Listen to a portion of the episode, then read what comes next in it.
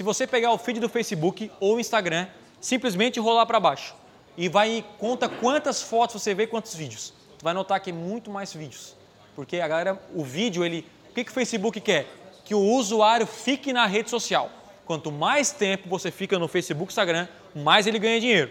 Então, se você sai, ele perde dinheiro. E como é que você mantém o usuário na rede social com vídeo? Então, se você não pegar o Facebook agora mesmo, começa a rodar para cima, tu vai ver que a cada três ou quatro postagens, cinco postagens vai, três são vídeos.